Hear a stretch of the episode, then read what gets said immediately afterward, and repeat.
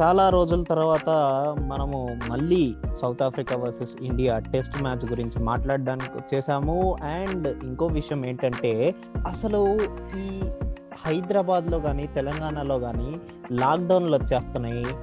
దాని తర్వాత కొన్ని కొన్ని న్యూస్లు అభిలాషన్న చెప్తుంటే అసలు నాకు చాలా బాధగా ఉంది. మళ్ళీ లాక్డౌన్ అంటున్నాడు, కర్ఫ్యూ అంటున్నాడు, ఏమేమో అంటున్నాడు.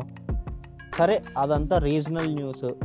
బట్ క్రికెట్ న్యూస్కి వచ్చేసరికి ఒక భయం ఏంటంటే, ఈ లాక్డౌన్ ఒకవేళ కనుక నేషనల్ ఎఫెక్ట్ పడితే కనుక మళ్ళీ ఇండియాలో ఏదైనా మ్యాచెస్ జరగాలి అంటే ఎలా అని చెప్పి నేను ఆలోచిస్తున్నాను. ఆ భయం భయంలో ఇవాళ క్రికెట్ మ్యాచ్ చూసేసరికి అసలు ఏంటబ్బా ఇలా ఆడుతున్నారు మన వాళ్ళు అనుకున్నాను. అండ్ విరాట్ కోహ్లీ లేకపోవడం ఏంటి ఇవాళ మ్యాచ్లో అనుకున్నాను. మీరు కూడా అలానే అనుకుంటుంటారు కదా. సో దాని గురించి డీటెయిల్డ్గా మనం తెలుసుకోవాలంటే ముందుగా ఎపిసోడ్లోకి వెళ్ళాలి. సో లేట్ ఎందుకు, let's get into the episode. Welcome to Telugu one cricket podcast. నేను మీ హోస్ట్ మురళీకృష్ణ అండ్ మనతో పాటు ఉన్నాడు RJ Abhilash. Hey Abhilash. Hi, hello, నమస్తే పీపుల్. హై మురళి, చెప్పబ్బా ఏంటి సంగతి అసలు. ఇవాళ టాస్ గెలిచాము, టాస్ గెలిచిన తర్వాత మళ్ళీ మనం బ్యాటింగ్ తీసుకున్నాం. బట్ అది కాదు విషయం. విషయం ఏంటంటే విరాట్ కోహ్లీ లేకపోవడం ఏంటి, విరాట్ కోహ్లీ లేకుండా మనం టెస్ట్ మ్యాచ్ ఆడడం ఏంటి. యా, తనకు బ్యాక్ పెయిన్ వచ్చింది. సో లేకపోతే నైన్టీ నైన్త్ టెస్ట్ అయ్యేది, నెక్స్ట్ టెస్ట్ మ్యాచ్ ఏమో వందోది అయిపోయేది. అబ్బా బాగుంటుంది, వంద టెస్ట్లు కంప్లీట్ చేసుకుంటాడు కదా ఈ సిరీస్ తో అనుకున్నాను. ఇంతలోనే బ్యాక్ పెయిన్ రావటం, సరే అనేసి తప్పుకోవటం. అండ్ ఇక్కడ క్రేజీగా నాకు అనిపించింది ఏంటంటే, అసలు జట్టులో ప్లేసే కష్టమైన వేళ అలా అలా దూసుకొచ్చాడు. అండ్ ఇప్పుడు ఏకంగా కెప్టెన్ అయిపోయాడు. అసలు చెప్పాలంటే ఆగస్ట్ లో ఇంగ్లాండ్ తో జరిగిన ఫస్ట్ టెస్ట్ నాటికి మన కేఎల్ రాహుల్ జట్టులో అసలు ప్లేస్ ఉండడమే కష్టమేమో అనుకున్నాం అట్లే. అయితే ఆ టెస్ట్ ముందు ఈ టెస్ట్ ముందు మరి మయాంక్ అగర్వాల్, శుభ్మన్ గిల్ గాయాల బారిన పడటం, పృథ్వీ షా అప్పుడప్పుడే ఇంగ్లాండ్ వెళ్ళడంతో తుది జట్టులో రాహుల్ కు చోటు దక్కింది. అండ్ ఇక అవకాశాన్ని ఫుల్ఫిల్ చేసుకున్నాడు. అండ్ ఇప్పుడు ఏకంగా టెస్ట్ జట్టుకే తాత్కాలిక కెప్టెన్ గా అయితే అయ్యాడు. నిజంగా ఇది ఒక రకంగా ఆ ఫ్యూచర్ పైన, అంటే ఫ్యూచర్ కెప్టెన్ అవడానికి ఇది ఒక రూట్ అని చెప్పుకోవచ్చు మురళి.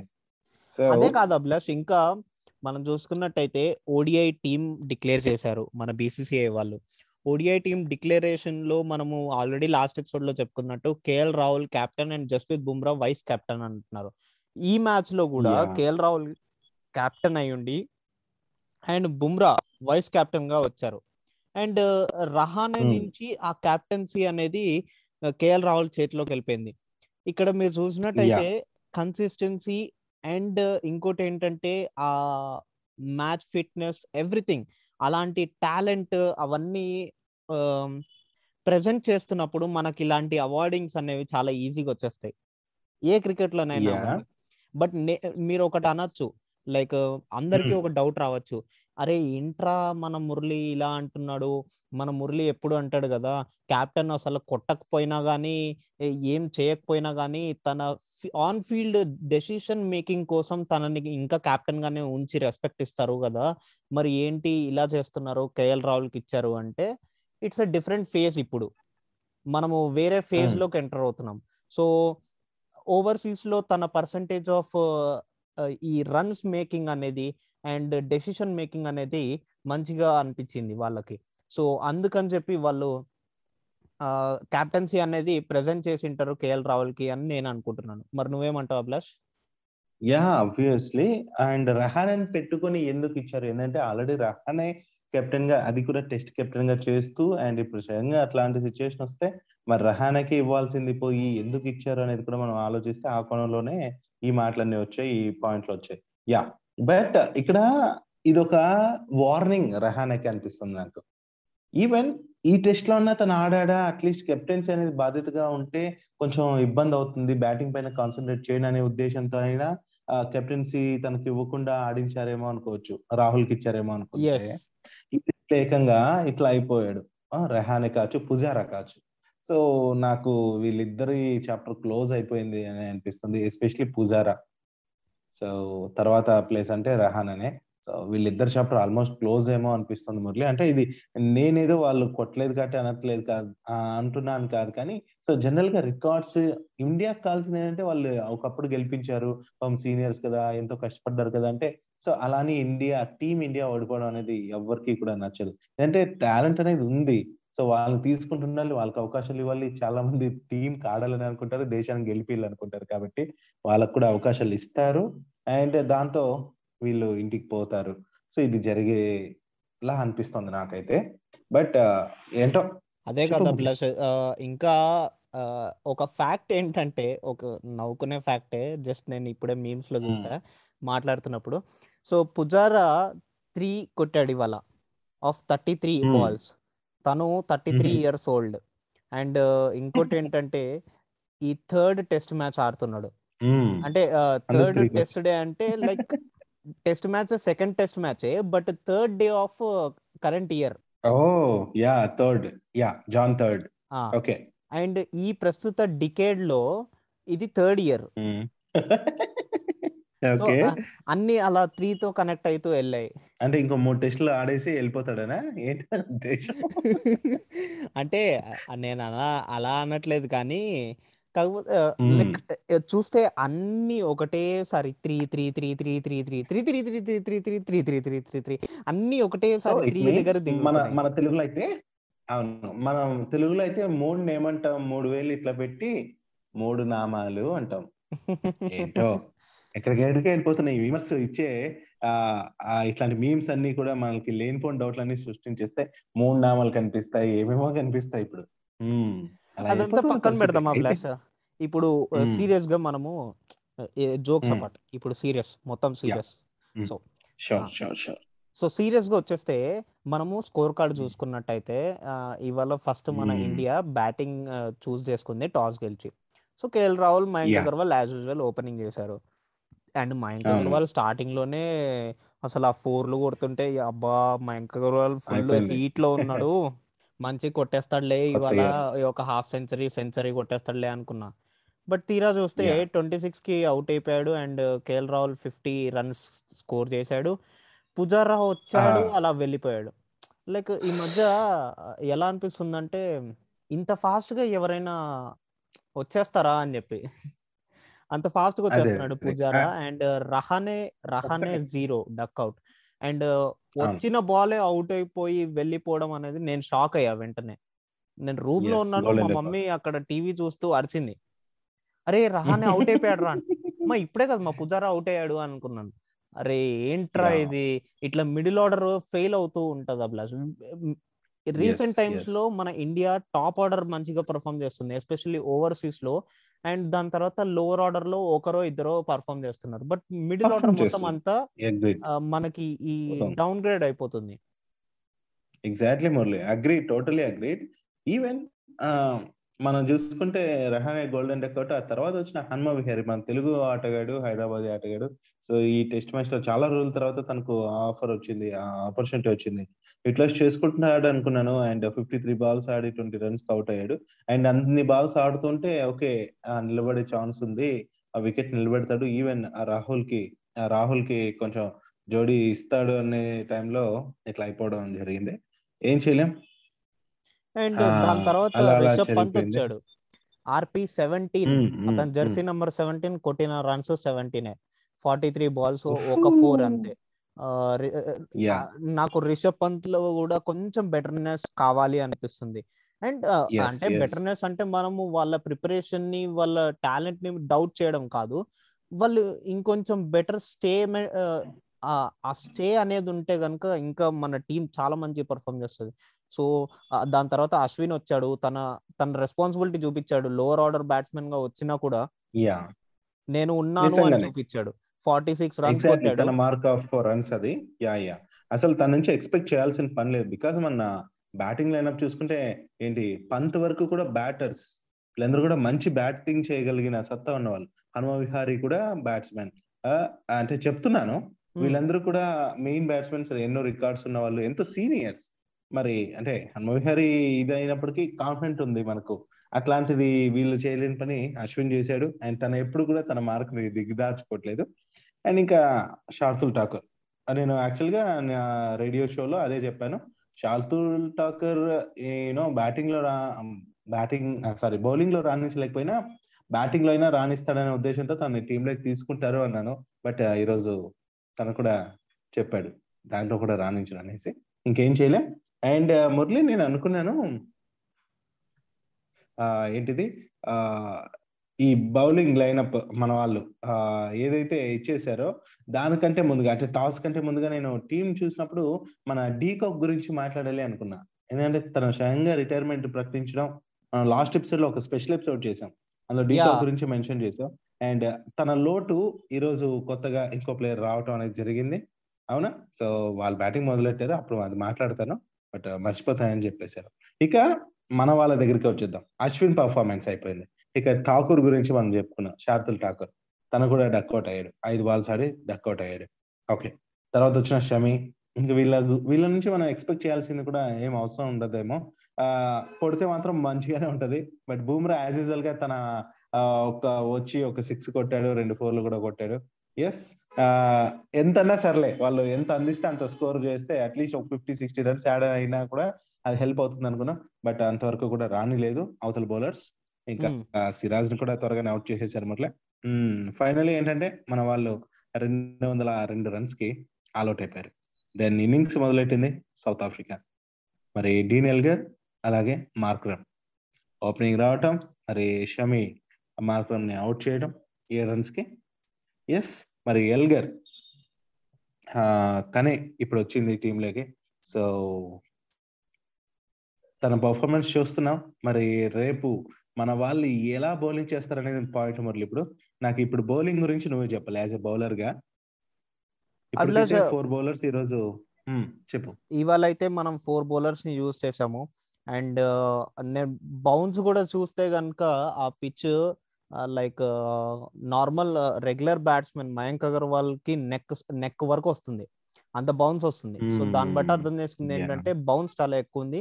సో ఇలాంటి పిచ్చెస్ లో మనం ఏం చేయాలంటే కనుక పేసర్స్ ని, ఈ మీడియం పేసర్స్ ని ఎక్కువ వాడుకోవాలి స్పిన్నర్ కంటే కూడా. సో ఈ పిచ్ కూడా రెగ్యులర్ మన ఫస్ట్ టెస్ట్ లో ఏ పిచ్ ఏందో అట్లాంటి పిచ్చే. సో మనకి పేసర్స్ అనేది చాలా హెల్ప్ఫుల్ గా ఉంటుంది. ఓకే, అండ్ దాని తర్వాత ఇంకో విషయం మనం చూడాల్సింది ఏంటంటే ఈ వాళ్ళకి, నా ప్రకారంగా అయితే నేను ఒక టీమ్ లీడ్ చేస్తే కనుక నేను రెగ్యులర్ గా బ్రష్అప్ చేస్తూ ఉంటాను ఆ పార్ట్నర్షిప్ ఆఫ్ బౌలర్స్ ని. ఓకే, మరీ ఎక్కువ లెంతీ స్పెల్స్ లైక్ ఒక్కొక్కరు టెన్ ఇద్దరు కలిపి ట్వంటీ ఓవర్స్ అట్లా వేయించను.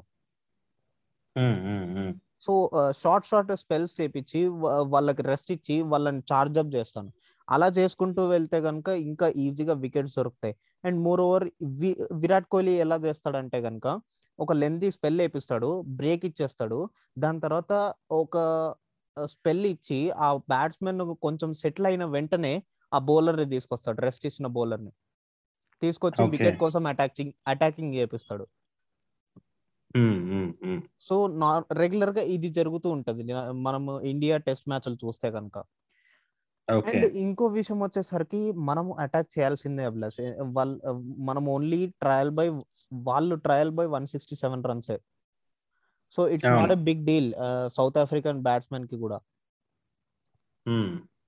సో రేపు మొత్తం థర్డ్ సెషన్ లోపు నాకైతే వాళ్ళు చేసి చేసేస్తారు ఈ రన్స్ ని, అండ్ దీన్ని దాటుతారు అనేసి అయితే అనిపిస్తుంది. ఇఫ్ మన వాళ్ళు మంచిగా అటాక్ చేస్తే మాత్రం మేబీ ఆ స్కోర్ అన్నా చేయొచ్చు, లేదంటే అంతకన్నా లోపలే ఆల్అౌట్ చేసేసి మన వాళ్ళు ఇన్నింగ్స్ మొదలెట్టే ఛాన్స్ కూడా ఉంది. అండ్ మరి మురళి, నాకు ఇంకో డౌట్ ఏంటంటే మనకు అనుకూలించే పిచ్ ఇంతవరకు మన వాళ్ళు ఓడిపోయింది లేదు పిచ్ లో అంటున్నారు. ఓకే, బాగుంది. మరి పిచ్లు ఎప్పుడు ఒకేలా ఉండవు కాబట్టి అది కూడా మనం దృష్టిలో పెట్టుకోవాలి. మరి నెక్స్ట్ పిచ్ మారే ఛాన్స్ ఉందంటావా? అంటే లైక్ వర్షం పడితే మారే ఛాన్సెస్ ఎక్కువ, కానీ ఇప్పుడు రాను రాను రాను రాను ఏమన్నా కనిపించేదా నీకు? అంటే మ్యాచ్ చూడలేదు అందుకే చెప్తున్నాను. రాను రాను కొంచెం బౌన్స్ అనేది తగ్గుతూ వస్తుంది అభిలాష్, ఇంకా బ్యాటింగ్ ఈజీ అవుతుంది. ఓకే, సో అంటే లైక్ ఎండినా కూడా ఆ పిచ్ ఎండినా కూడా అది గ్రౌండ్ అంతా కూడా ఎర్రమట్టి అండ్ బ్లాక్ సాయిల్స్ కదా. సో ఆ స్పెషల్ మట్టి ఏంటంటే ఆ స్పెషల్ గా తయారు చేసుకున్న పిచ్లు ఏమైతాయంటే ఎండినప్పుడు కొంచెం హార్డ్ గా తయారవుతాయి. సో బ్యాటింగ్ కి బ్యాట్ పైకి వచ్చేయటం, ఆ హార్డ్ వచ్చినప్పుడు నీకేంటంటే బాల్ స్టెప్ పడిన తర్వాత కొంచెం ఆగి రావడము అండ్ దాని తర్వాత మెల్లగా రావడం స్టార్ట్ అవుతుంది. సో మన పేస్ బౌన్స్ అనేది అంత ఎక్కువ రాదు. అండ్ మోర్ ఓవర్ ఇలాంటి టైంలో ఇలాంటి టైంలో స్పిన్నర్స్ ని కొంచెం వాడుకోవచ్చు. ఓకే, సో మనకున్న ఏకైక స్పిన్నర్ రవిచంద్రన్ అశ్విన్ ని అప్పుడు దింపచ్చు. అండ్ రేపు దింపే ఛాన్స్ చాలా హైగా కనిపిస్తున్నాయి, బట్ ఇవాళ దింపలేదు ఎందుకంటే బౌన్స్ చాలా ఎక్కువనే ఉంది కాబట్టి, ఫ్రెష్ పిచ్ కదా, సో అందుకని చెప్పి. అండ్ మోర్ ఓవర్ ఇంకోటి గుర్తు పెట్టుకోవాల్సింది ఏంటంటే, ఈ రేపు గనక మనము థర్డ్ సెషన్ లోపు మనం అవుట్ చేస్తే గనక, అంటే లైక్ సౌత్ ఆఫ్రికా ఒక థర్టీ ఫార్టీ లీడ్ లో ఉందంటే గనక we are in comfortable situation. But ఇంకోటి ఏంటంటే మనం నెక్స్ట్ బ్యాటింగ్కి వెళ్ళినప్పుడు వాళ్ళకి మినిమం త్రీ హండ్రెడ్ పైన టార్గెట్ ఇస్తే వీఆర్ సేఫ్. ఎందుకంటే దెర్ దెర్ నో సీమ్, అంటే మనకి వర్షం పడే అనుసూచనలు అయితే సూచనలు అయితే ఏం కనిపించట్లేదు. అండ్ ఇంకోటి ఏంటంటే కాబట్టి ఫైవ్ డే టెస్ట్ అనేది జరుగుతుంది అని అజంప్షన్ పెట్టుకుందాం. Okay, five day test assumption పెట్టుకుంటే కనుక ఇవాళ ఆల్రెడీ ఫస్ట్ డే అయిపోయింది, ఫస్ట్ డేనే మనం మొత్తం కొలాప్స్ అయిపోయాం. అండ్ సెకండ్ డే రోజు వాళ్ళు మొత్తం లీడ్ కొట్టేశారు అనుకోండి, సో వాళ్ళు బ్యాటింగ్ చేస్తూనే ఉంటారు. అందుకని చెప్పి మనం సెకండ్ డే లోపు, రేపు ఎండ్ అయ్యే లోపు అట్లీస్ట్ మనము తొమ్మిది వికెట్లు లేకపోతే ఎనిమిది వికెట్లు అన్న తీసి పెట్టుకోవాలి. ఆల్రెడీ ఒకటి పడిపోయింది కాబట్టి ఇంకో seven seven wickets minimum. Yeah Murali, so బాగుంది. మరి ఇదే కానీ జరిగితే ఈ టెస్ట్ మ్యాచ్ మనం గెలిచి సిరీస్ అయితే కైవసం చేసుకోవచ్చు. Am right? yes. Okay, so మరి ఫైనల్ గా ఇంకో విషయం ఏం చెప్తానంటే మురళి, ఇది మన కోహ్లీ గురించి. అంటే అసలు కోహ్లీ హండ్రెడ్ టెస్ట్లు ఈ సిరీస్ తో కంప్లీట్ అయిపోతాయి అనేసి ఎంతగానో వెయిట్ చేసిన అభిమానులకు అయితే కాస్త రాసే. మరి ఇప్పటి వరకు నైన్టీ ఎయిట్ టెస్ట్లు ఆడాడు మన కోహ్లీ. మరి బ్యాక్ పెయిన్ తో, వెన్నునొప్పితో మరి దక్షిణాఫ్రికా రెండో టెస్ట్ కి అయితే దూరం అయ్యాడు కదా. మరి అక్కడ మూడో టెస్ట్ ఆడితే తొంభై తొమ్మిది మ్యాచ్లు ఆడతాయి ఇఫ్ ఆడితే. ఓకే, ఆ తర్వాత మన ఇండియాలో శ్రీలంకతో, అది కూడా బెంగళూరులోని చిన్నస్వామి స్టేడియంలో ఫిబ్రవరి ట్వంటీ ఫిఫ్త్ జరిగే మ్యాచ్ తో కోహ్లీకి వంద మ్యాచ్లు పూర్తవుతాయి ఇఫ్ ఇది ఆడొస్తే అక్కడే అవుతుంది. అండ్ చిన్నస్వామి స్టేడియంలో మన three sixty degrees player de Villiers కూడా వందో టెస్ట్ ఆడారు అనమాట. సో వీళ్ళిద్దరు కూడా మంచి ఫ్రెండ్స్. అండ్ మరోవరు బెంగళూరుకి ఆడతారు, మరోవరు బెంగళూరులో జరుగుతున్న ఆ టెస్ట్ లో వందో మ్యాచ్ మన కోహ్లీ ఆడే ఛాన్స్ ఉంది. అండ్ ఇంకోటి ఏంటంటే ఆ టెస్ట్ కి మాత్రం జనాలు వస్తే బాగుంటుంది అని చెప్పి ఈవెన్ కపిల్ దేవ్ సార్ కూడా అన్నట్టున్నారు. యా, కానీ ఇప్పుడున్న సిచ్యుయేషన్ మురళి, నువ్వు స్టార్టింగ్ ఏదైతే అన్నావో, ఈ ఒమిక్రాన్ ఏదైతే థర్డ్ వేవ్ ఆల్రెడీ మన ఇండియాలో ఎంటర్ అయిందనే కొందరు నిపుణులు అయితే చెప్తున్నారు. సో ఈ నేపథ్యంలో మరి ప్రేక్షకులను అలౌ చేస్తారా లేదనేది వందకు వంద శాతం డౌటే. Will see. ఆ వందో టెస్ట్ లో ఆ వందో టెస్ట్ లో బెంగళూరు ఆర్సీబీ హోమ్ గ్రౌండ్ లో మన విరాట్ కోహ్లీ అక్కడ ఒక సెంచరీ కొట్టి తన తన ఆ స్ట్రీక్ ఏదైతే ఉందో దాన్ని మళ్ళీ స్టార్ట్ చేయాలని చెప్పి కోరుకుంటున్నాను నేనైతే. ఊ సూపర్, ఆ ఊహ ఏదైతే ఉందో అది నిజమైతే భలే ఉంటుంది మరలే, బ్రహ్మానందాన్ని ఊహించుకోండి. యా, అయితే ఆ వందో టెస్ట్ అండ్ సెంచరీ, సో ఇది చేస్తే మాత్రం చాలా అద్భుతంగా ఉంటుంది. అది కూడా బెంగళూరుకి ఐపీఎల్ ఆడుతున్నాడు అండ్ అది లైక్ హోమ్ గ్రౌండ్ లాగా కాబట్టి చాలా అద్భుతంగా ఉండబోతుంది.